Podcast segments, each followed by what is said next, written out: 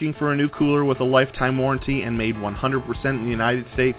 Look no further than Orca Coolers. These roto-molded, rugged coolers feature premium quality, seamless construction, meaning they're built to take whatever you and Mother Nature throws at them. Orca coolers allow ice to keep for days, and they have non-slip feet so your cooler stays where you want it. With secure external latch system, the lid always stays closed. Orca Coolers, made 100% in the USA, always has been, always will be. Check them out at orcacoolers.com. Good Monday evening, everybody. I am the host of the Redfish Chuck Show, Charles Levi. Joining me, as always, are my uh, esteemed colleagues and co-hosts, Mr. Alan Ryland. What's up, man? And let's let's check on Peppy, see if he's still alive. See if the kids haven't killed him. Peppy, you still with us? I'm buddy? here, man. I'm, They, ha- I'm here. they man. haven't I'm tied you get- up I'm yet, trying- have they? No, man. I'm trying to get them situated. If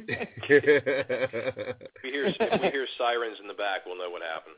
We'll just Yeah. yeah, exactly. I'm trying. I'm trying to get them situated here. I'm gonna. I'll, I'll actually put it on mute for a little bit here for a couple minutes so I can get them all situated.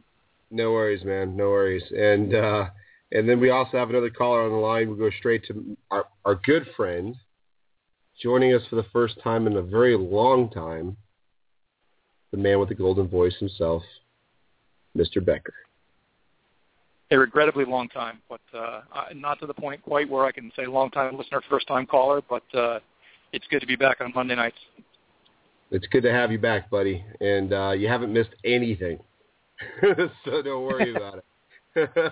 Well, I, I do, in all fairness, I do uh, I do faithfully catch every podcast that I can't make, but uh, it's nice to be able to be here for the thing and, uh, and show a little love to the Redfish Chuck show. So Ah, I appreciate it, brother. And uh, tonight, I'm hoping that I see another call pop up here shortly. We have uh, a very good friend of all of ours and uh, a, a very unique person to this industry, Mr. Woody from uh, Liquid Logic, will be joining us hopefully this evening. Uh, we'll see if he calls us in. He's supposed to, so we'll see. But for those of you who've never been around Woody, this should be a, a very exciting and, and interesting show. He's a guy is, is a very intelligent man. He's he's knows this industry forwards and backwards and upside down, and he's just a great all around person to talk to. And the Native's got some really really cool stuff coming out, and uh, be excited to hear him talk about it. So with that being said. As always on the Monday Night Show, we talk about uh, in the beginning of the show. We talk about things that are coming up, upcoming events here on the Space Coast. I'd like to real quick give a little shout to all my buddies that showed up to help out for the uh, Kayaks by Bo demo day that we did. Uh, everyone showed up. It seemed like man, we had uh, Wade and Alan was even there, and Peppy and Randy English and uh, Steve McInerney. Alex showed up. I mean, it was it was great. We had a great time, great turnout. Um, uh, you know, few few folks came out and tried out some boats. It wasn't as good as some of the ones we've done before, but I think the people that came out were really appreciative of us being there. Even the guy from Subway that managed to turtle a Hobie Revo. I'm not Dude, real that was sure- hilarious. that was awesome. And listen, I'll I'll go on record. If there's ever been a person who I wanted to see turtle a boat, it was that guy. Yeah, I heard he wasn't uh, wasn't the friendliest uh, customer down there. Dude, I don't even understand why. A, why do you show up at a demo day to try out a kayak in the water in your work clothes. Yeah, he was he he had come from work and had to be back at work. That's what I Yeah, heard. yeah, I Yeah, he had so, a like- name tag on. yeah. He Yeah. still had his name tag on. So we had we had to we had to push we had to push the boats up to the bank, and I've seen some of the demo days you guys do over there on the West Coast, uh, Greg, and um, it looks like most of the time it's at somewhat of a beachy kind of an area, like a little you know beachy area, where we have where we have to do it here in Titusville. There's it's it's not bad. It's just there's a little drop from the grass down to the water. So, but we had to pull the boat all the way up to the bank so you can get in it, and then we had to pull him out across the sandbar so he wouldn't get his feet wet. And while not listening to some direction that was being given to him about the Hobies, he uh, he managed to turtle the Revo. awesome. Yeah, that takes a certain amount of skill though and dedication to actually manage that. It it does. Indeed it does. And and I don't know what I don't know what was funnier, the fact that somebody actually turtled the boat other well, yeah, I'll leave that leave that alone. But the fa- the fact that uh okay. he tur- yeah, the fact that he turtled the uh the Revo or the fact that he turtled the Revo in his work uniform with his iPhone in his pocket. I mean, whatever. So it happens. But anyway, uh much thanks Wah, goes wah. out yeah, wah wah wah. Much thanks goes out to everybody who came out and hung out with us and had a good time. Uh Randy English and Tammy uh cooked up some food for us, which was pretty cool. Um we had some sausages, some was there boudin? No, it wasn't boudin. It's like the first Uh, get together we've had where we didn't have any boudin. Um so yeah, it was uh it was it was pretty good, man. It was a good time. So there you go. Uh upcoming we have uh Alan's tournament's coming up pretty soon. Yeah. Your uh one you're putting on. Tell us about it. Yeah, it's uh, just so everybody knows the tournament is still on. Um, I think a couple people might have uh, maybe seen the situation I was going through, which is uh, hopefully over, and I am recouping nicely. So uh, the tournament still will go on. KARS Park, of course, with all the government uh, shutdown, KARS Park was closed for I think a little over two weeks. It is back open. They're uh, they're back in business, and I tell you what, that uh, that little close down they had probably couldn't do anything but help because that's that's two and a half weeks where that no motor zone really didn't get fished that hard unless people were coming in from uh, from the north. Um, you know, if that was even open. Now that probably would, well, no NASA. Yeah, they were shut down too. That right? that was closed. That was closed. Yeah, so that gave Yep. the uh, gave no motor zone a nice little break. So, uh, but yeah, anyway, the tournament is uh, it's November 9th. There's a captain's meeting, uh, which is somewhat mandatory, uh, 7 p.m. November 8th. The uh, tournament entry fee is forty dollars, which covers your, uh, of course, your entry into the tournament. Um, catered uh, Sonny's lunch on the weigh-in day on Saturday after weigh-in. We got Sonny's catering food in, chicken, pork. I think there'll be a little bit of a uh, variety of stuff you can pick from. Uh, we're going to do some tournament shirts with all the sponsor names on the shirts. Everybody that enters the tournament will get one.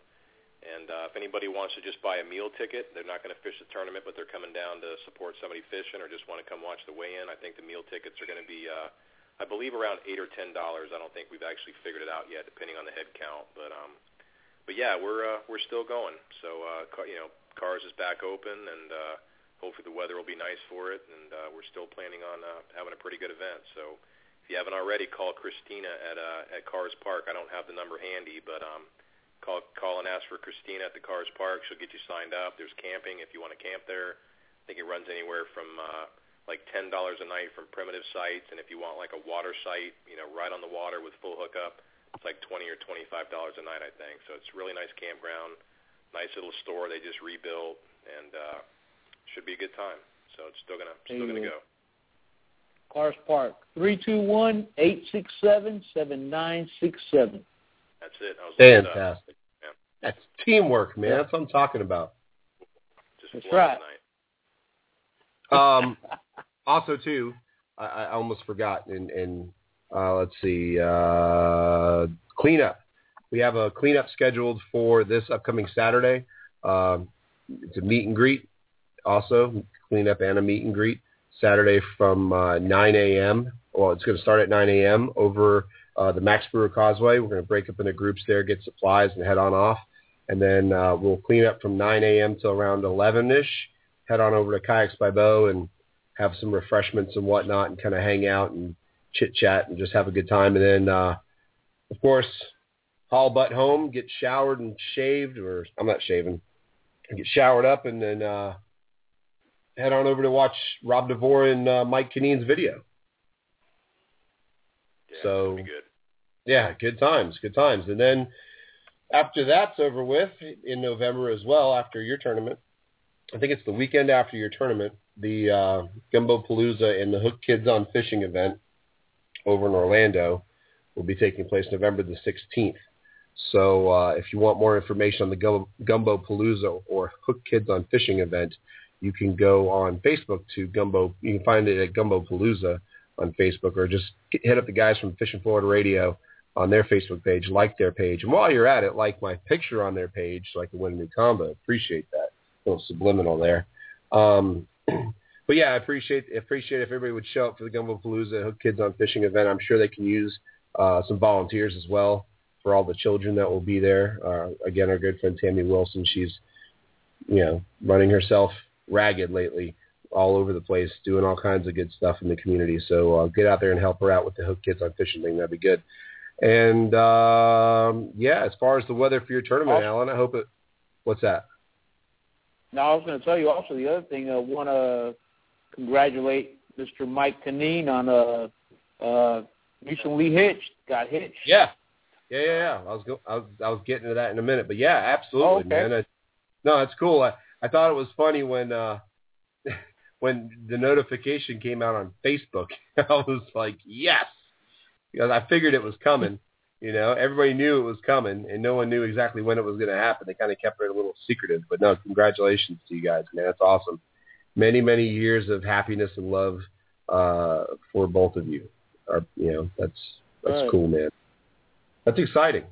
It's exciting. Maybe we'll see little canines running around soon. Yeah, they were trying to stay off of Facebook, and they weren't going to post much and all this stuff and everything like that. And his wife went on there and says, "I can't take it anymore." And she put a picture up. No, fa- no Facebook rule. Yeah, yeah, that's cool. But uh, so now what we typically do is we'll jump into like what we did over the weekend, fishing kind of thing, and and hit up a little bit of uh, you know chit chat about that, and so we'll get to that in just a second. We're gonna run and we're gonna hit a real quick uh, little commercial break, and once we get back, we'll talk to Mr. Becker, we'll talk to Captain Alex, and uh, we'll take some more of your phone calls until Woody calls us. So uh, the number here, as always, seven one four eight one six forty seven twenty seven. 714-816-4727. You're listening to the Monday Night Show or Redfish Chuck Show, whatever, on Kayak Fishing Radio. Looking for a new cooler with a lifetime warranty and made 100% in the United States? Look no further than Orca coolers. These roto-molded, rugged coolers feature premium quality, seamless construction, meaning they're built to take whatever you and Mother Nature throws at them. Orca coolers allow ice to keep for days, and they have non-slip feet so your cooler stays where you want it. With secure external latch system, the lid always stays closed. Orca coolers, made 100% in USA, always has been, always will be. Check them out at orcacoolers.com. Give me the flats at dawn with plenty of tailing fish. and the perfect fly rod. And get ready for some magic. Oh, that's awesome eat! I got one! Oh, damn, I got him, you got it, I got him. Join Bonefish and Tarpon Trust Nice fish. and help make sure that the magic never ends. Visit tarbone.org to find out how you can help. Looking for a group of kayak anglers to share your kayak fishing adventures with? Check out yakangler.com, your ultimate fishing resource. There you go. Yakangler.com, your ultimate fishing resource. Of course, uh, of course, of course, if uh, you're looking for any information whatsoever about the wonderful world of kayak angling, you can reach out to any of us here on Kayak Fishing Radio. Shoot us each emails or find us on Facebook. Um, jump on yakangler.com, get involved in the forum, and uh, there's a lot of really, really uh, talented people that are in those uh, forums, man. They, they from everything from mods to uh, to fishing reports, how tos, all kinds of stuff. So uh, definitely an awesome place to go check out some some really good information. So anyway, uh, this past weekend, Peppy, I know you and uh, Wade went out and did a little bit of nighttime fishing, did you not? Yeah, we did some nighttime fishing on uh on Friday night. Um, decided to hit up um, the old Haulover Canal, which we haven't done in quite a while, and it was uh it wasn't a, it was a little rough. It was it wasn't conditions weren't right for it. You know, it was a little windy blowing out of the east, um, and the water was ripping. It was also ripping pretty good from uh, blowing out of the lagoon into the river. So it was kind of hard to stay in one spot, but we still did all right. You know, it was Wade's first time ever fishing at night out of a kayak, and actually Wade did pretty good. He ended up getting himself like a 36 inch uh, redfish, something like that, like around right around 35, 36 inch. So he was stoked about that, but did he have um, shaky hands? Yeah, he had shaky hands. He had shaky everything. He said he that thing started pulling drag on him, and he says it almost yanked him into water again. The whole thing. nice. Um, yeah, I ended up catching a small black drum too, so um, I'm sure that place. You know how that place gets. It'll, it'll start getting good now when the shrimp start running and everything like that. So, but uh, we're. I mean, I, I was happy what the way the conditions were. I was. I was just happy we were able to catch something.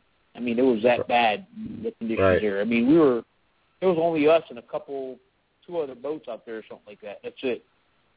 So, um, it wasn't. You know, it wasn't. I, I was happy with that. I'm. I'm glad Wade was able to get his first fish ever at night like that. You know, which is cool. So, it all. It was good. It was good. Right on, right on. Mr. Becker. Mr. Becker, Sure. unmute yourself. you uh, did. No, worries. Have you been uh, Have you been out, buddy? Actually, uh, this past weekend was out Saturday and Sunday. Saturday had the chance to fish the uh, number two in the series of the paddlefishing.com uh, paddle fishing tournament series. This was uh, the south shore of Tampa Bay, and it was a kind of an unusual lure tournament, which you know this uh, this event's known for throwing twists in. This event, everybody was given two packages of Gambler bass lures. One was a package of uh, four-inch tube baits, and another was their flapping shad in a dark camo color, and it was go forth and catch fish. Um, a little bit different scoring system, but uh, you know, points for jacks and points for trout and points for this and points for that. And uh, a bunch of folks came out and fished it, had a good time. I got uh, a late start due to some uh, issues at home, but uh, was able to scare up uh, scare up a few redfish and score some points. But uh, the one thing I found more than anything else on uh, on both those baits was uh, flounder. Uh, I must have caught a dozen flounder, not one of them under 15, which over in your neck of the woods, that's just barely growed. Right. But over here, they're not bad. I had a couple that were 18 plus. Wow. And uh, no fish bag, no fish bag, no ice, no nothing because it's a CPR tournament. So I figured I'm golden. Next day, uh, my son Robert and I head out, paddle uh, a couple miles up the flat, going into the wind the entire way, get set up, wait for the tide. Nothing. No redfish. no no trout, not a flounder to be found. And uh, although we did see about a five foot bonnethead shark, biggest bonnethead I've ever seen in my life. In my uh, extended many many years in Florida, it's the biggest one I've ever seen. But I got to fish both days. It was uh, that was a welcome uh, welcome weekend, much needed. Very nice. Very nice. Well, uh, have to make it over there again to the West Coast at some point, man. When we did the boondoggle, that water over there was really cool, really, really pretty to fish in, and uh, just the the possibilities of catching a, diff, a different number of species than we typically see over here is pretty cool too. So, um, I got to get out a little bit, went out and hit up a, a little spot, and took my neighbors with me. Of course, uh, if you guys follow me at all on Facebook or you've been listening to the show, you know that I've been kind of took one of my neighbors under my wing. He's brand new to fishing. Literally has gone like three times, and all three times have been with me. so, uh, but he bought himself a Hobie, got himself a uh, an Outback, and so uh, our other buddy Doug across the street, we decided to uh, load up and take off and see what we couldn't find. What was supposed to be blowing out of the north turned out to be a gorgeous morning, and I was really actually kind of surprised that there wasn't uh, there there wasn't even a uh, a ripple on the surface. It was flat, absolutely flat. And I'm not really sure if that's if that was a good thing or if it was a bad thing, but uh, there was plenty of bait, plenty of mullet, uh, finger mullet, a little bit bigger mullet. Uh, there was not not as many pinfish that I saw or that I felt as has been going on the last couple of uh, trips. And I did see a few of our old nemesis, the pufferfish, which I haven't seen in quite a while. But uh, yeah, that that always sucks. So hopefully we'll have at least one decent freeze to kill those off again, and maybe leave the snook and tarpon alone. But uh, so anyway, speaking of snook, I uh, was going out with Grandeur. I saw I saw Peppy had caught some uh, some decent snook his last trip out. That one really nice one. So I, I'm like, hmm, maybe perhaps I can uh, find myself a nice snook to catch today on video. So, of course, though, with the curse of the video, every time you have the video on, you don't catch fish. The second you t- the second you turn the video camera off, you start catching fish. So I decided, you know what? I've got some very nice footage of me pedaling around. That's good. I'll just shut the camera off and not waste all the battery. Well, then, as soon as I did that, I looked over along the shoreline and there was a, a little group of uh, glass minnows kind of kicking around. they looked a little nervous. They weren't getting hammered or nothing. They looked a little nervous. I threw over there. Sure enough, got a redfish. Good, about 26 inch fish. So that was pretty cool. And then uh, followed that one up with a 24 incher just outside of that group of glass minnows that that literally tried to eat my offering probably five times before I finally got him. I mean, five times in five different casts, and I finally caught him. So that was cool. And then uh, picked up two snook, picked up a nice trout. So I got myself a slam. And uh, my neighbor uh, John didn't catch any fish, but he had a good time out there. And, and Doug, uh, he got a he got one snook. And so it was a good time. We had we had a lot of fun. there wasn't as many fish to be had around the area as I would have hoped to have seen but uh, all quality fish nonetheless. And every fish I caught came off of a Slayer Inc. SST in molting, every single one. So uh, that was cool. But uh, I know that our buddy on the line. See if I can find my ch- my studio again. I just closed it for a second. Oops. You want me to get him on? I got him. Uh, Okay. Captain Alex. Alex, Yeah. stop beating the children. Uh, no, they're doing homework right now. Oh, that was the that was the ruler on the table. Hey, uh, I know you I know you went and, and soaked the Hobies for the first time. Also, for those of you who don't know, uh, Captain Alex is now the proud owner of a couple of Hobie boats. So if you want to book a kayak charter trip with somebody in some Hobies and try out pedals, you can do that with Alex. So, uh, Alex, tell us about uh, tell us about the fishing, man. Where what you been doing? Well, with that cool down in the uh, tail end of this uh, mullet run, we went and uh, dropped the Hobies in and and uh, went after some snook in the port. And uh, the first night we went, the fish were there, and uh, we got slightly uh, put off track by a hook in my uh, my partner hand that uh, I had to so smoothly surgically remove, like I've done so many others. And uh, once uh, once that was done, we were pretty much done. But we ended up going out the night after and uh, finding some really good success on mullet schools and uh, in Port Canaveral. And uh, the bait was thick, and the fish were hitting hard, and and there was a lot of uh, a lot of fish moving around. Um, we did a pretty late night session. We didn't start about uh, uh, about twelve o'clock at night, and uh, the tide only rolled in for about another hour and a half. And once that tide topped out, it, it pretty much laid off, and, and you couldn't really get get much of a hit at all. But um, but another good thing that's happened too, and actually we I ended up in a skiff on Sunday, or uh, no Friday. I don't even remember what.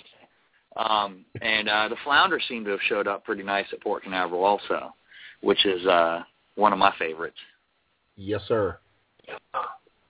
And um, the uh, the flounder, of course, you know you can do the the standard fish finder rig with your little mullet or whatever you want. But uh, my favorite, especially or any way I can move around, and um, really digging the Hobies for doing for doing this this certain type of fishing is uh, I like to bucktail. I like to use a bucktail jig with a tip and um and actively fish flounder. Most people passively fish flounder. You know, a little, let it sit for a while. When you get a hit, you make make three or four Facebook posts about getting your hit, and then uh, have a soda. Then you have a soda, and then you count to 4,500, and then you actually set the hook and try to get your fish in, um, hoping that he has finally got bait down in his mouth far enough to to make it do something for you, not spit it as you as soon as you lift him off the bottom. Um, with the jig, you kind of you're a little more active. You move around. You hunt for the fish. You kind of uh, you do real short sweeps of the of the rod tip, about four to six inches off the bottom, and you can actually feel, especially if you have braid, it's a little harder with mono, but you can actually feel the jig bump in the bottom. You can feel the thump when it hits the bottom. Um, it helps for a couple reasons. One, you can tell the different substrate. You can tell if you're on mud. You can tell if you're on sand. You can tell if you're hitting a rock, and you need to kind of move around that area and hit the edges of the rock. Um, that's going to be the big ticket for probably the next month or so. We'll be getting out there and getting the flounders, especially if you want to get something to eat. Uh, you know, that's kind of the way to go. Um, of course, you know, the inside stuff, the red fishing and all that's always good, but we only get a certain window of time with flounder, and, and when it's here, you got to get it. Kind of like the beach tarpon, kind of like all of our stuff. Less the redfish and sea trout that never go anywhere. You know, you got to get it while it's hot. That's for sure. But uh, yeah, you know, with, with our flounder, what ends up happening, and it happens everywhere, and you can see these guys up north of us. You know, Facebook's actually a really a really good tool in that way. It's a good tool to make you look like a tool. but um but uh it uh it really helps out in one way that you can watch the progression of a migration of fish down an entire seaboard. Um from cobia from down south moving up and, and moving all the way into Georgia and South Carolina, you can watch that that progression um the whole way, you know, as they come as they come uh from down south to up north. The same thing goes true for the uh the flounders as winter starts hitting up north a little quicker than it does down here you'll see the guys start talking about them in South Carolina. Then you'll see them start talking about them in coastal Georgia. And then all of a sudden the Jacksonville guys and Daytona guys are starting to talk about them. That's that progression of the migration of fish. As the weather turns and as the, the timing gets right, those fish will move from flounder move from the backwaters. They spend their entire summer in in your lagoon areas, whether it's the coastal marsh lagoon or here where we have the actual big lagoons. Um, it, they they hide in those waters in the summertime, and as winter comes and as as the water temperature drops, they'll actually, I feel, they chase the mullet run out to the edge, to the inlets, to the passes, and things of that nature. And then, as the mullet run starts to wane off, they actually make their way further offshore to the continental shelf to where you're actually looking for flounder in 150 foot water, and that's where they spawn. So our little window of real good opportunity where they bottleneck up is this fall run as they're pushing out of the inlets and the passes headed out to that continental shelf. So it's it's one of those things you gotta you gotta be willing to kind of drop everything and go fishing or or throw caution to the wind and, and jump out of the usual redfish or sea trout and go, I'm going to take a half, you know, a dozen mullet or or a couple of and you know some some mud minnows and head out to the port or inlet or Ponce Inlet area. So, yeah, man. And yeah, uh, no, I love me some flounder, brother. I love fishing for them. love doing it out of a kayak, and I love doing it up in uh, Port Canaveral. I, I'll tell you, man, there's a lot of folks don't like to fish the port, and they, or they just overlook it. But I've had some days where, man, you can limit out and flounder in a matter of 30 minutes if you find them good. You know, you find the right edge, the right, you know, rock pile or rock area or sandbar they're laying on or the right dock they're hanging out underneath and it's on, huh? And, and that's that's really the ticket. And you said it right there is is the right edge or sand pile or you know sandbar or or dock or whatever. You know, flounder is a, a, a structure-orientated fish. Now, structure being whether a piling and uh, multiple pilings like a wharf or a dock area, or structure being uh, cut off little uh, creek that comes out of the backwaters. They look for, for bait to come to them. They're not going to go swimming around like a snook does looking to crash bait. They're going to wait for it to come to them. They will chase something down. They will scoot five, six feet, maybe a little further on the bottom if they see something. The water's clean enough. I've watched them off of the pier using a bucktail jig, and you could see the flounder come from 15 feet away and slam the jig. You know, oh, I got one. But Yeah. that's a rarity. Usually, you got to be within a couple feet of that fish. You know, and with um with rock areas, I like to focus like if it's a jetty or even a pile of rocks on the bottom, I like to focus on the edges because I Yeah. don't anybody who's dove or I learned it from actually surfing at the Cocoa Beach Pier. Every piling, every rock pile, anything like that, the edges of it will actually be swept out a little more than even a foot off the edge of it. You can stand at the Cocoa Beach Pier on a next to a piling in shin deep of water at low tide, and you're 10 feet from the piling and shin deep. If you walk up and get a foot and a half or a foot from that piling, if you're not scared of getting next to the barnacles, you're going to be in waist deep water, if not even deeper. There's an actual drop off around every single one of those pilings. There's little trough outs around most of the pilings in the port. Rocks do the same thing. The water rushes a little faster in front of the rock or in front of the piling, creates a little bit more of a dig out there. And those flounder actually lay in there, right on that edge, and wait for bait to come into that little that little tiny drop off. You know, transitions from mud to sand or transitions from gravel to sand, rock to sand, transitions and structure is really what they hunt for. And when they find an area, if you hook one flounder, typically you will find several more in that same condition, in that same area, looking to, to capitalize on the same bait movement that the one is. So there is some little tricks to them flounders, and and they will humble you. They humbled me and Ed a couple times um, when we were out there playing around in his n- nice new little skiff, um, which I have to say was pretty nice. I was surprised at how well it handled out there in the uh, big water. Um, but uh, they have a habit of tossing a hook, and they do it right when you get them up to the surface of the boat. Um, when I'm flounder fishing, I have a net ready. We didn't have a net ready, and it cost us several fish. And what you want to do is with a flounder, once you verify, yes, this is a flounder, and this is actually a flounder that I'm going to probably be putting in my cooler behind me, you grab that net. Don't get the fish anywhere near the surface. Let him stay five feet down. He'll almost just sit down there on that hook and not really make much of a fuss, just kind of float there. Get your net ready and slam that thing in the net. If you take a flounder and lift his head out of the water, trying to get a lift on him, trying to get a hand on him, trying to get anything else on him, even lifting his head out of the water to slide him into your net, a lot of times they're going to shake and they're going to pop that hook out. They have a real, real funky ability of doing it. A lot of times if you're live bait fishing, you don't even have the fish hooked. He just has that bait all the way in his mouth and he ain't going to give it up. You know, so you end up getting them almost up to the top, and they spit the whole thing out. You got nothing but a mullet with a bunch of little holes in it. But uh, you know, have It's that true. net ready. True story. Yep. Yep. True. Yep. Have that net ready and keep your fish in the water. And it'll act like a little plane down there. And you can plane that thing right up into your net. No fuss, no no mess, and you're in your boat and you got your flounder dinner.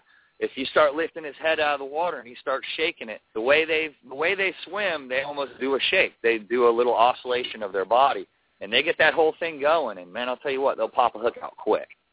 So Yep. That's Very good one point. of the upside. Yeah, one of the upsides to the jigging, um, and one of the reasons I do it a lot. Conditions condone, I can get straight vertical on my line and still cover a good amount of water. Um, I I kind of worked the technique a lot when I was young on the pier and on the jetties, um, walking up and down it, jigging the whole way. Um, In the kayak, it works great. A boat with a trolling motor, you can get away with it too. You kind of just cruise around the area and keep that jig as vertical as possible. When you get that hit, when you feel that weight of that fish, you immediately set the hook. A lot of times you get a lot better hook purchase. when they suck the jig in, it's not a big body bait. They think it's a big body bait because it's got a little tail flapping on it from your strip. It's got all that bucktail. But when they suck it in, boom, that's it. All they have is bucktail and hook, and you end up putting a little little better purchase on them, and you get a little better hookup ratio.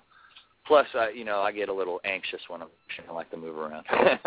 there you go. Well, hang on a second, buddy. I gotta hit a commercial break real quick. When we come back, we'll talk more about flounder fishing, and uh, we'll go around right. the panel a little bit and see uh, who else has some uh, some good information on catching some flounders. Since after all, it is that time of year. Um, we'll get right back to you guys. So thanks for tuning in to the Redfish Chuck Show here on Monday night on Kayak Fishing Radio. Looking for a group of kayak anglers to share your kayak fishing adventures with? Check out yakangler.com, your ultimate fishing resource.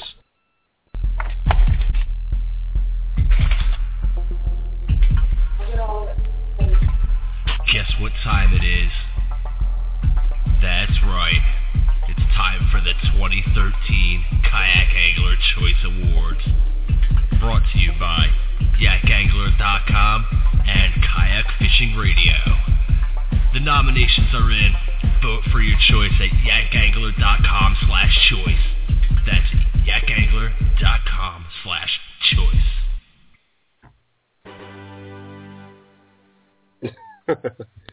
Whatever. Uh, folks, you just heard it. We're still doing the Kayak Angler Choice Awards. Um, please go ahead and take a look at that. There's a couple of things I'd like for you guys to maybe vote on, if you don't mind. I guess I could say that. Space Coast Kayak Anglers is up for Forum of the Year. I did not vote, and I have not. Uh, I did not uh, submit them, so um, I'm pretty excited about that, though, since it is a group that I started. So, uh, and then of course we've got um, one of our local guides, D. Kaminsky's up for Angler of the Year. Um, there's what else is going on? Kayaks by Bo, of course, is up for Retailer of the Year. Appreciate that. So uh, take a take a second to go check it out and vote at yakangler.com. Uh, so back to flounder, flounder, flounder, flounder. Looks like Woody uh, forgot about us. Way to Yeah, go. Peppy. Well, I I uh I spoke to him last night. It was gonna it's supposed to happen, but I don't know. You know Woody, so That's all right. He's might, probably uh, like he's probably 17 PBRs into an 18 pack. So yeah. That's cool. so it's like- anyhow, I tried to flounder fi- Go ahead. I tried to hit him up on Facebook, but he's not he's not responding. So You're I off don't the know. team. you're you're fired. So anyway, uh, yeah. So what Alex, just to kind of carry on what Alex was saying, um, I've been flounder fishing literally my entire life, and and it's one of my favorite fish to target. And there is no other fish that I've ever targeted, offshore, inshore, freshwater, whatever, that can spit a hook when you put it between his eyeballs. I the biggest flounder I've ever hooked and lost was down at Sebastian Inlet. I promise you, it was every bit of 15 pounds, a giant. And uh, I I saw my my uh, 2-0 Kahle hook sticking through right between his eyeballs, through his skull. And uh, I got him up to the top. I had my dip net ready. Went to drop my dip net down. Got a little overzealous and lifted him up out of the water. Sure enough, kicked two or three times and he was gone. I don't know how in the world they do it, but so you know, one of the things I always try and carry with me is a big open basket net. I mean, I like I don't like a net that's too deep. I, I prefer a landing net that's that's fairly shallow, uh, but has a big basket to it, especially for flounder. Because if you get a flounder in a net where he's laying flat on the bottom, or at least his body's kind of flat and he's kind of got that curl to him, they tend not to go quite as crazy when you pull them out of the water as if you try and slide them into like say something skinny like a like a cheap landing net or like a almost like a shrimp style net, you know. Um, that shallow bucket just seems to work wonders and you know, not to not to name drop or anything, but Ego Nets makes one heck of a landing net. And so uh, you know, the rubberized mesh is really nice too, especially when you're jig fishing. So you don't have to worry about getting all tangled up because there are times where they'll go absolutely ballistic in a net and, and tangle you all to pieces. But uh, yeah, Alex was saying bucktail jigs and a strip or something like that, uh, and I like that method too. I've done that a couple of times. I've done it a few times.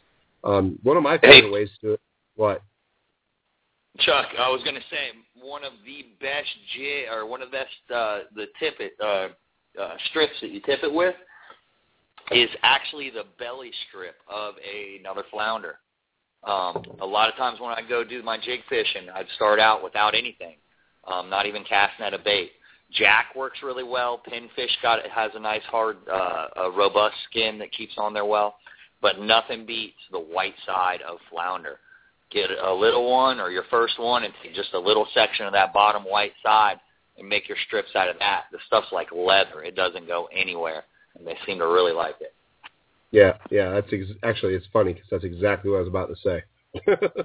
um, but yeah, I like to use uh, I like to use the, the the the white part of the belly meat from the uh, previously caught fish if they're not thick enough to um, eat off the belly. Um, what most of the time what you'll see is uh, on the smaller fish, anywhere from 12 inches to let's say about 18, 19, maybe even 20 inches.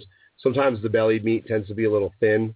So it, can be pretty hard to clean if you're not using a really, really uh, flexible knife, real sharp, flexible knife. But there's also times where I just say, you know what, throw caution in the wind, say the heck with it. Even if there is some meat on it, I'll still use it as a strip just because there's so much take off the top of them. So, but um, also what works really well for me, especially in Port Canaveral, is a uh, quarter ounce white jig head with a the biggest shrimp you can find. Uh, it just for whatever reason, man, that shrimp and jig combo is really really works well. Um, I tend to try and buy hand picks if you can get them this time of year. It's a little bit easier than in the summertime um, as the shrimp start to move a little bit more off the coast on the west coast and then up in the uh, Oak Hill area where most of your bait shrimp in this region come from. Uh, you know, the the little river browns are, are going to start kind of milling out. You know, this is this is the good time of year to fish if you're a bait fisherman, wouldn't you say, Alex? Yes, he would say. So absolutely, absolutely. There, say. there you go, there you go. But uh, Well, you know, like I like said, to. uh, like I was, I was going to come back to something you had said earlier about the kind of the lack of pinfish that you saw. All those baits, along with the mullet, group up and make their way out of the inlets and the ports. Those large groups of pinfish don't stay in the river and become giant, massive pinfish that are 10 pounds. They move out to the ocean and then they end up getting eaten by grouper and snappers. You know, the same thing with the croakers. There's a lot of times in the fall like this when you can get out there to the uh, the port and you'll pull up on what you think is a giant school of mullet. You know, getting ready to throw a net on it in the middle of the night or whatever. And the next thing you know, it's you know thousands of croakers, you know that are are that range in size from a hand size to um, you know a little bit bigger. But Right. all those baits will make their way out. And when that happens, man, everything's looking to feed. Everything's looking to feed before we come into wintertime. So it's the time to be there. Yeah.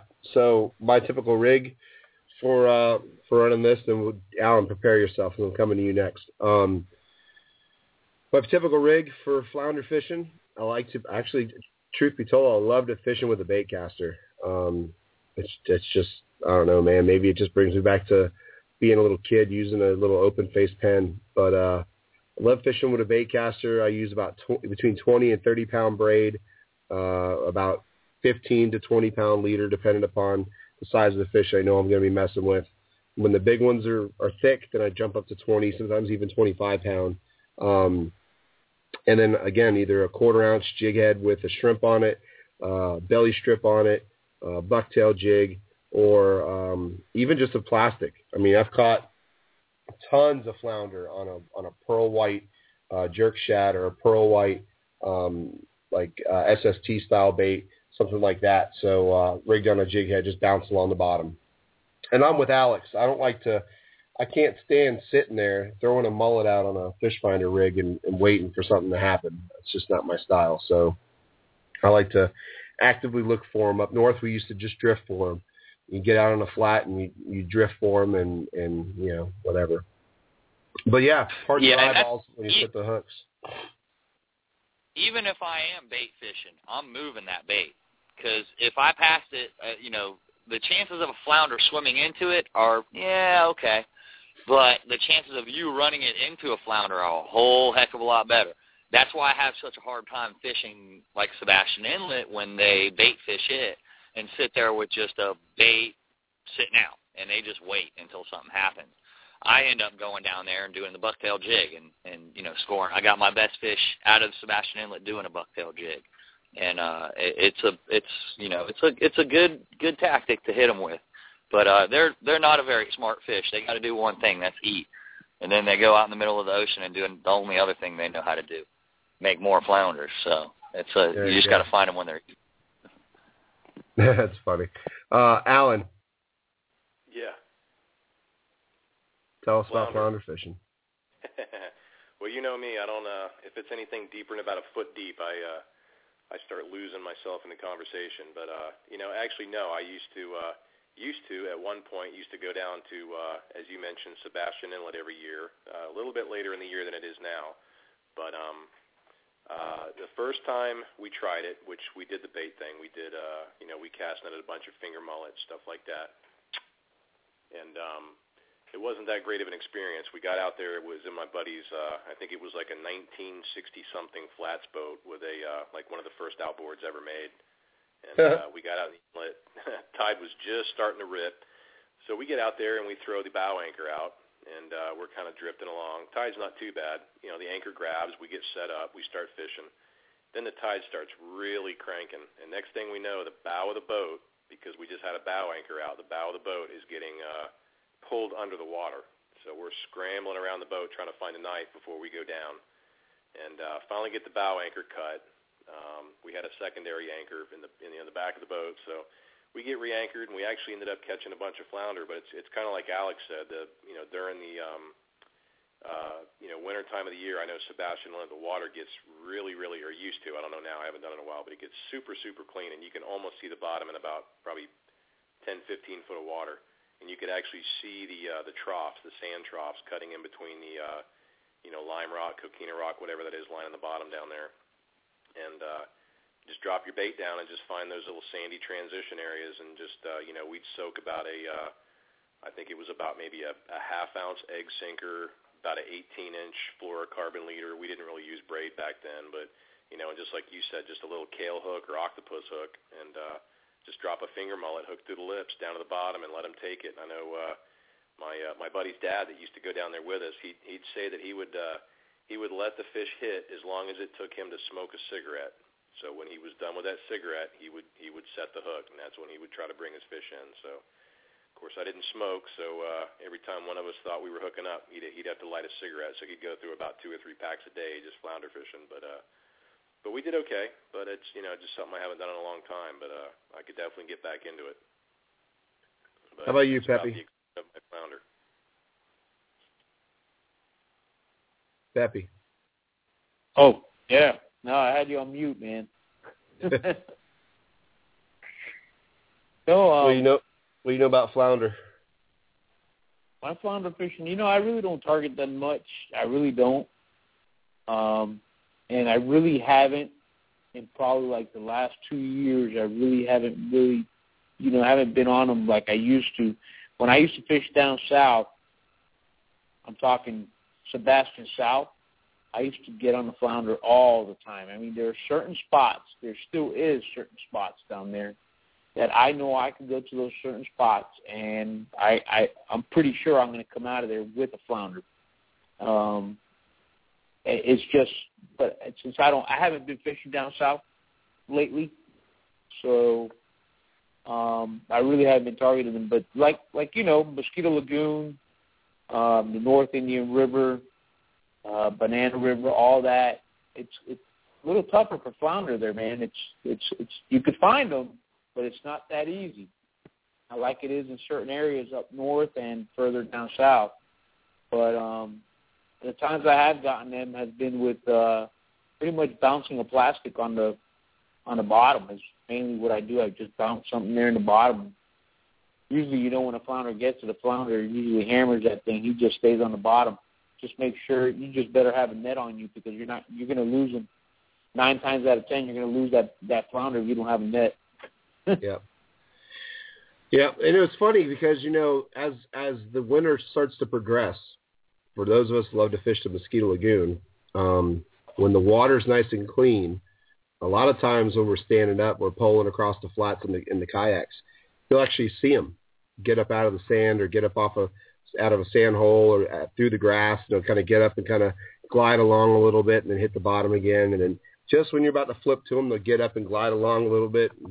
But uh, there's some spots in the lagoon where we hit them. You know, when you find the outside edges of a flat where it's sandy, nice sandy relief, they like to lay there. Uh, if you're on a big grass flat and there's a big sand patch, you know, a couple, maybe 10, 15 yards long or so, they like to lay in those sandy holes. As Alex was saying earlier, they're they're they're a fish that just wants to lay around and wait, man. They're, they're not very aggressive as far as uh, actively moving around to find something to feed on. They they like to ambush stuff. So uh, you know, make your make your presentation uh, according. So you know, if you if you see a, a good a good relief, you know, flip over to it, work the work the, the transitional period, uh, you know, off the edge of the flat, work it over a couple times. You know, uh, I usually cast parallel with the transition. So if it's a if it's a steep drop and it's going to go down from say two foot down about six or eight feet, um, which is about the deepest hole you'll find in the lagoon unless you're in the channel. Um, I usually try and work that like foot foot depth of water, then the two foot depth of water, then the three foot depth of water, until you find that magic spot to where they're kind of hanging, and then you can usually pick them apart at that point. Same thing with the port. If you're finding them in 15 foot of water or 20 foot of water, or you find them right up against the pylons or uh, out near the jetty or whatever, it's probably where most of the population of flounder and the port are going to be. They kind of tend to gang up. So, um, you know, catching a, a limit of 10 fish over here on the East Coast uh, at the port, and most of those being three pound fish up to 10 pound fish is not unheard of. Um, there was a couple a couple of occasions over the past few winters where I know guys have gone out and fished uh, even the buoys outside the port on good days and have caught nothing but five five pounders and bigger every fish. And so, uh, you know, we're we're definitely lucky to have Port Canaveral right here in our backyards, and you know, I'd like to see some more people taking advantage of it, especially for flounder fishing. Um, and now that I know how to sail a Hobie, which is freaking awesome, then I think I may be heading out there to do some of that stuff along those buoys if I can just use the sail. But uh, and Greg Becker just dropped out, and sorry you dropped, buddy. I was about to come to you. Um, thanks for listening. Thanks for helping us out today. Um, let's see what else, man. Flounder, flounder, and they're tasty. What's up? Sorry, I I thought you were getting uh getting off subject. I, I got something to mention when you when we're done with the yeah. Go ahead. Topic. Go ahead. No, I was just going to say Tammy reminded me and wanted me to uh, acknowledge uh, Wade and uh, Wade Hollowell and uh, Randy Randy English for getting outside their element and uh, accompanying Oh, Tammy Jesus. and uh, some other folks on their uh, their little econ trip over the weekend this past Saturday, I believe it was, and uh, she wanted me to give them props for uh, for going low sodium and uh, and doing some freshwater stuff. Sounds like they all had a blast. Um, I wasn't able to make it, you know, due to physical reasons, but uh, it's definitely a trip I'll uh, I'll try to make make next time. Looks like a really really cool place to go to kayak. So she wanted me to just give a shout out to Randy and Wade for uh, breaking outside the uh, the bubble there and doing that. That's cute. That's good. So cute. Say what? I was just laughing about you Oh. saying it's cute. It is cute. Brim, bass. I'm gonna catch hell. I'm gonna catch hell from Tammy now, but no, I, you know, there it goes. They fish worms. yeah, yes, Wade. It's cute. It's cute that you fish with worms and caught bluegill. I remember those days.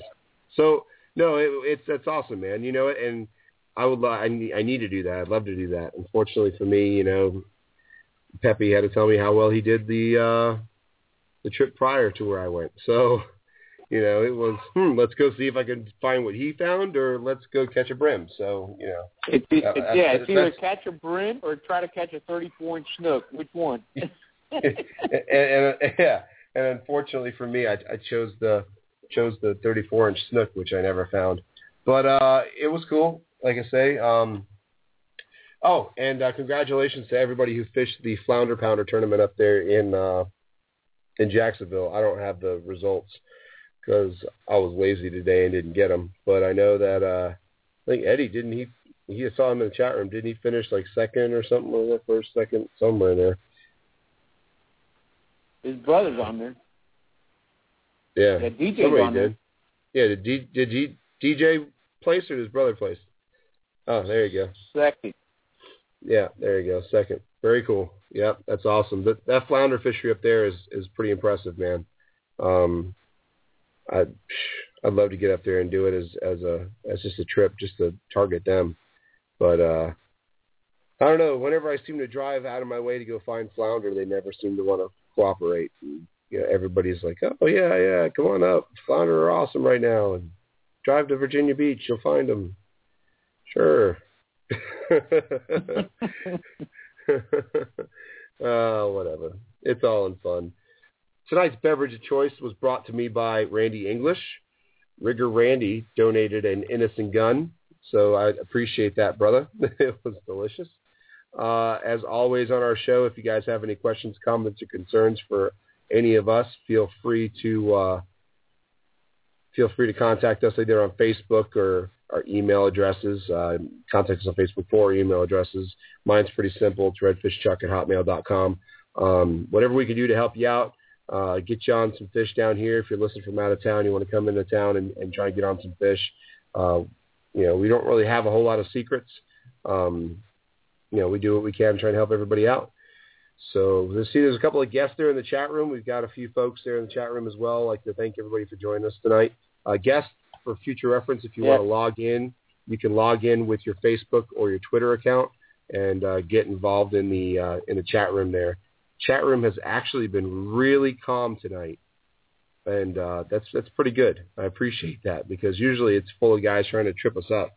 So uh, it's uh, it's good I just, stuff. I, I just, I just also want to tell everybody in the chat room. I know a lot of people are listening tonight and hoping that Woody would be on here tonight, but um, he, for whatever reason, he just couldn't make it. Um, so I'll get with Woody, and even if I have to have him on the phone at 7:45 next week, I will have him on the radio. So I'll get with him on that one. So Yeah, yeah, I'm, no I'll get problem. him on next week. You know.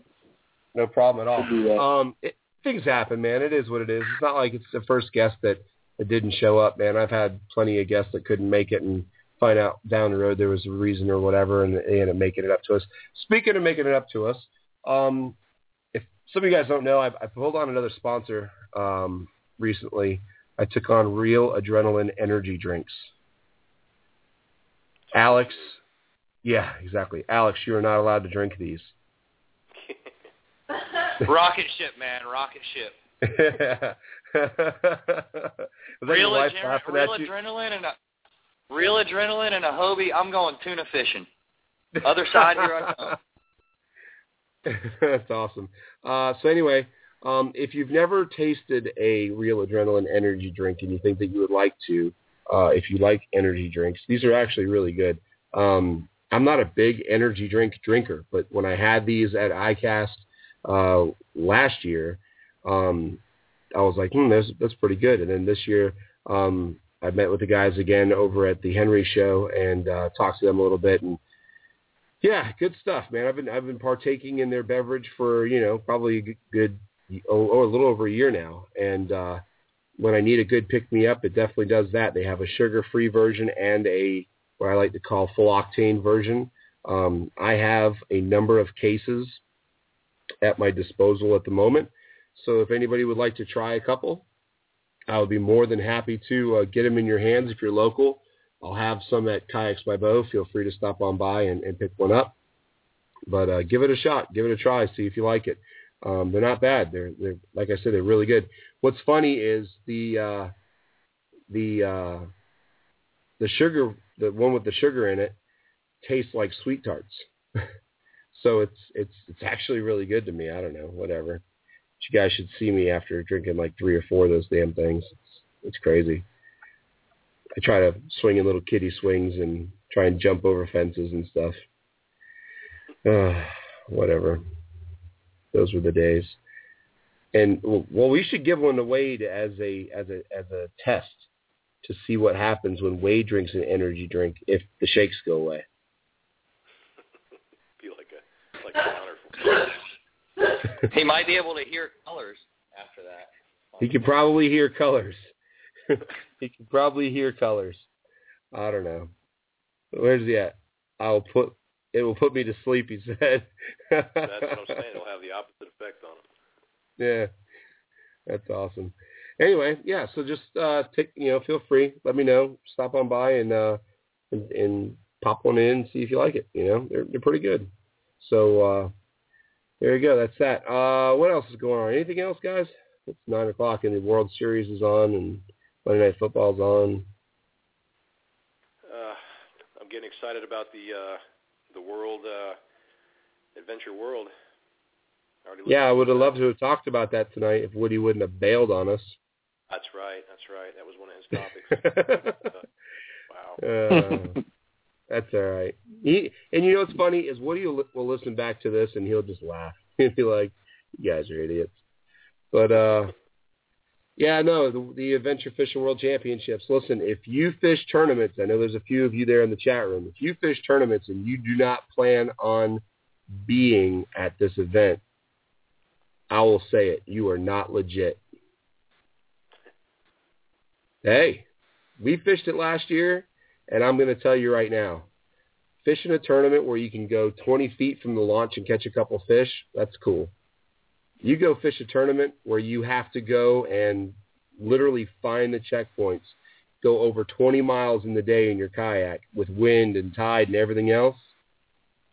If you don't fish that tournament, in my opinion, you are not legit because who cares if you even place as long as you finish it. that is pretty awesome, man. And uh, doing the extreme kayak tourney in the Bahamas instead. Do both, Josh. They're not even at the same time. Two different times of the year. So uh, I want to. Fi- I'm, I'm going to try and fish that extreme kayak tournament in the Bahamas as well. Six hundred bucks. Yeah. Well, I mean, it is six hundred bucks. That's true. I don't know. Yeah. Yeah. What'd you say? Drop in the bucket. Yeah, right. Exactly. Speaking of dropping the bucket, uh, ladies, ladies and gentlemen, uh, don't forget that also too, and, and Alan will probably kick me later for this. Don't forget that the tickets are still available for sale for Alan's raffle uh, that he didn't know we were putting on for him, but we are putting on for him. Um, Jackson Kayaks donated a kayak for him. Uh, those tickets for the kayak are 20 bucks a piece. Uh, if you're local, you can just come come into Kayaks by Bo, pick up your ticket. If you're not local, send me a message on uh, PayPal, and uh, I'll get you your uh, ticket number or ticket number sequence. Uh, general raffle tickets are, are 6 for 5, 12 for 10, and 25 for 20. Uh, again, if you're not local and you want to try and win some goodies, which we have quite a bit of, uh, and more keep coming in. So definitely appreciate that. All the sponsors that are helping out. Um, feel free to do the same thing, and uh, I'll send you your sequence of ticket numbers. Say like the first one and the last one. This way here you know that if you your number falls between those two, you won. So and we're going to do the raffle at Kayaks by Bo. We will post the raffle as it's being done on Facebook. So all you got to do is follow uh, uh, one of us on Facebook, and I'm sure you'll see it. So uh, definitely uh, take advantage of the opportunity to help out our buddy here and uh, possibly win some awesome stuff. Can I throw something in there on that? Yeah. If you don't mind. First of all, um, I, you know, everybody may or may may or may not know what I've just gone through. I had a little uh, little bit of a bout with uh, with cancer, a little bit of a scare. Um, things are things are good. Everything went well with the surgery. They think everything was contained and good. I got to go for a lot of follow-ups and stuff like that. But uh, I've never ever in my life been through something like this. And you talk about a life-altering, Chuck. I know you've you've been through some stuff like this, and you know a lot of people probably know people or you know relatives, whatever they've been through this. But uh, yeah, I will tell you, it is one of the most scariest life-altering events that you can ever ever go through. I mean, and uh, just real quick, not to take up too much time, but I just want to thank uh, Chuck, you, Peppy, um, you know, just everybody in uh, Space Coast Kayak Anglers. Uh, I have got the most amazing group of friends surrounded, you know, that I'm surrounded by that have just got me through this whole ordeal, start to finish.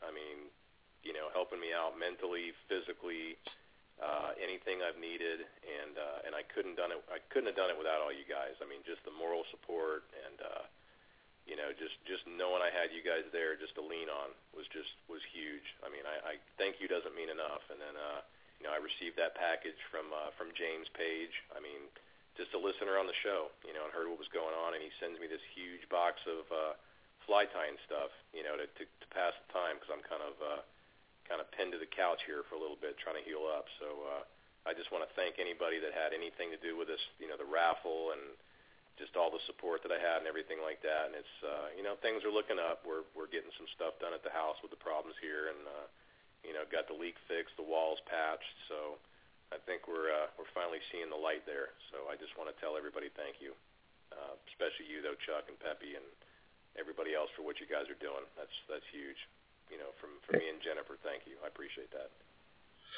Hey man. That's it. No, No, not, Biggie, not man, a- you would do the same thing. That's yeah, exactly yeah, it. I, I'm, that's the thing. I'm, I'm used to being on the other end of this thing and uh, and helping people out. It's it's very humbling to uh, to see what you guys are doing and everything. So so I really you know we really appreciate it. So Yeah, absolutely. No, and and we're family, brother. So it's it's it's it's what we do. So, uh, which is also you know one of the reasons why I absolutely love this this side of the the industry.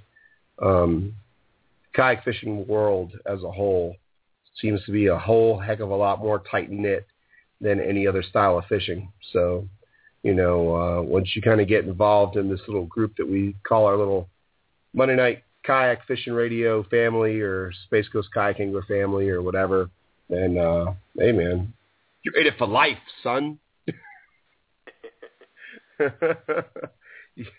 uh, whatever. No, that's cool. Listen, man, and and like Peppy said, you've done it for other people too. So it's it is what it is, man. It's good karma, brother. It comes around. It comes around.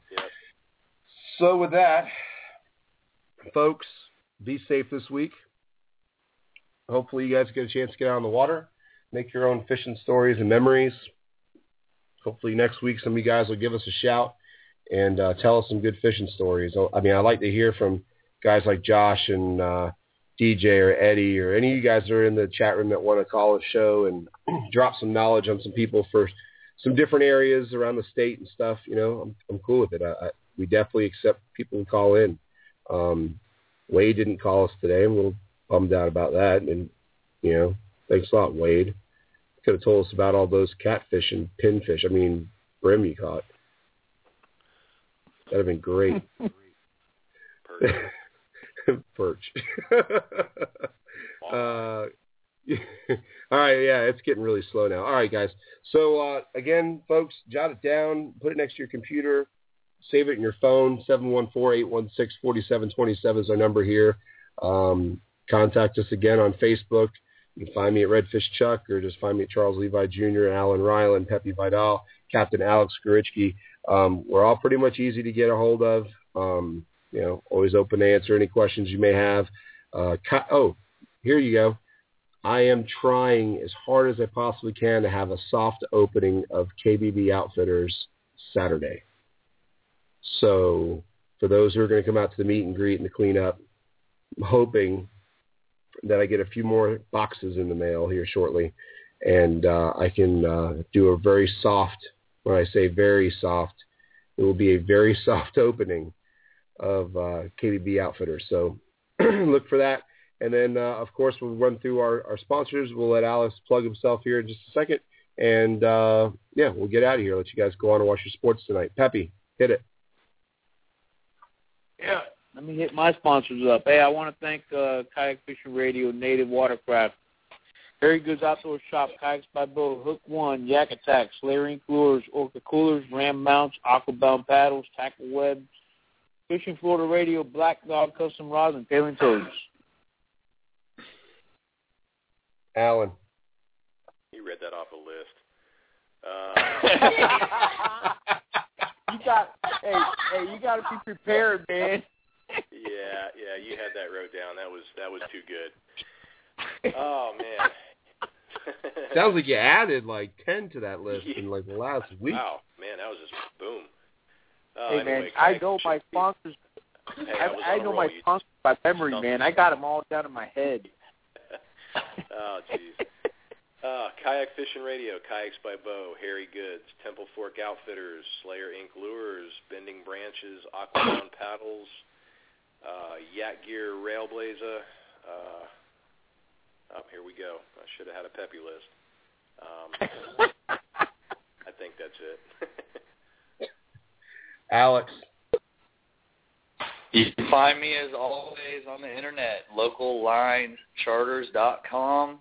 Give me a call at 321-480-3255. Find me on Facebook, Local Lines Guide Service, Captain Alex Gorichki, Alex Gorichki.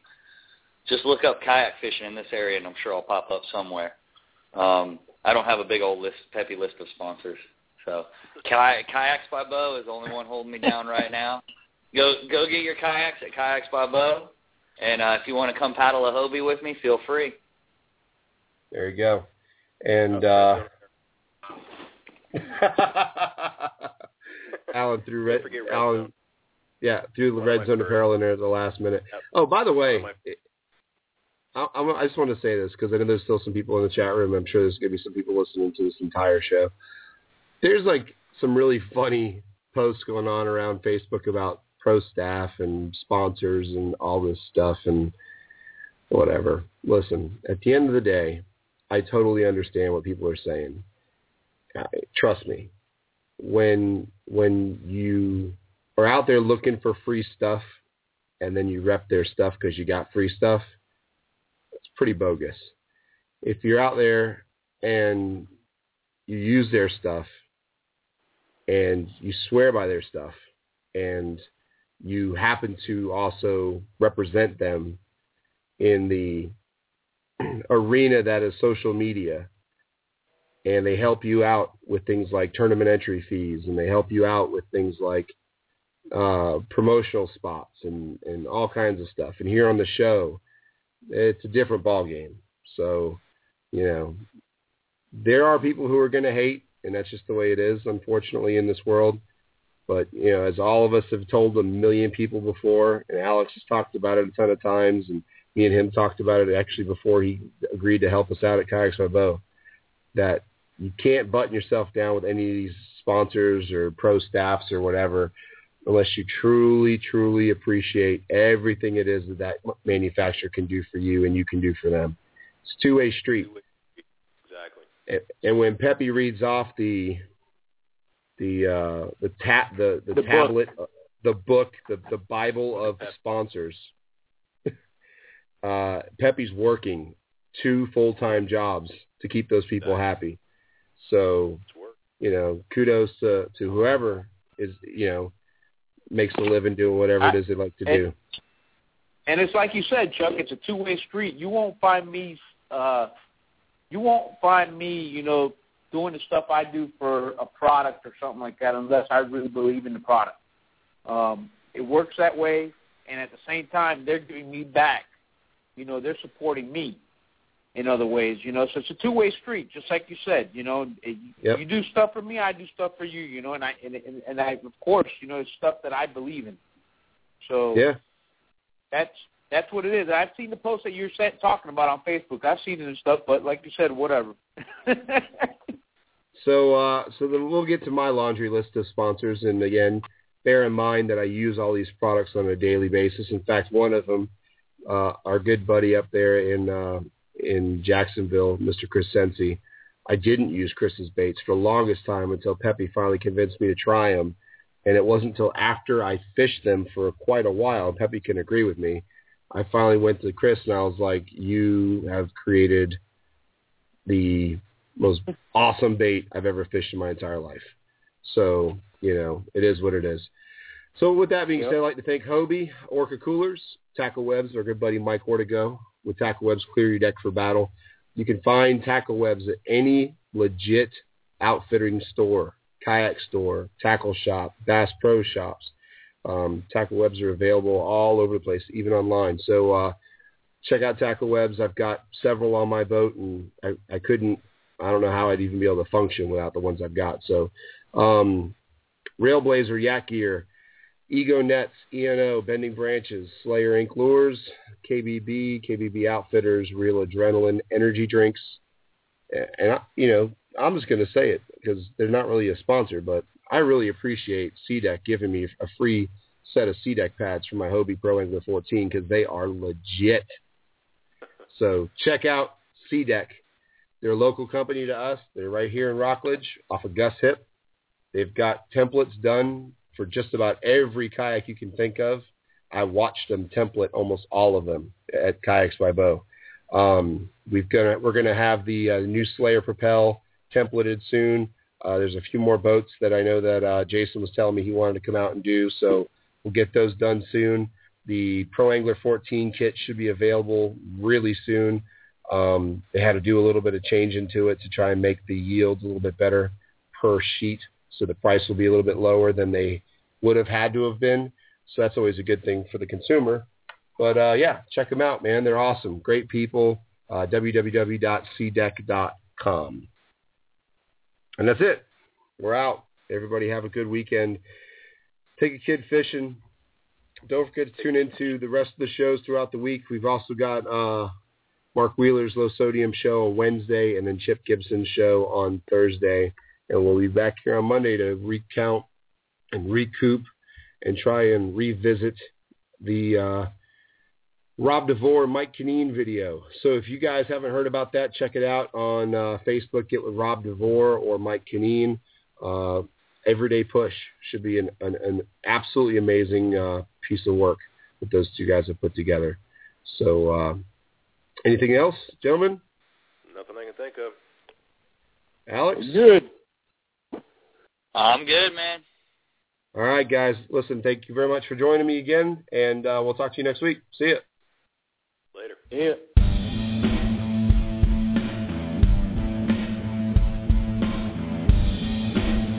Kayak Fishing Radio presents from the space coast of Florida, the Redfish Chuck Show. Featuring your host, Charles Levi, aka Redfish Chuck. And the Redfish Chuck Show's co host, Alan Ryland. And also featuring the Redfish Chuck Show's other co host, Pepe Vidal.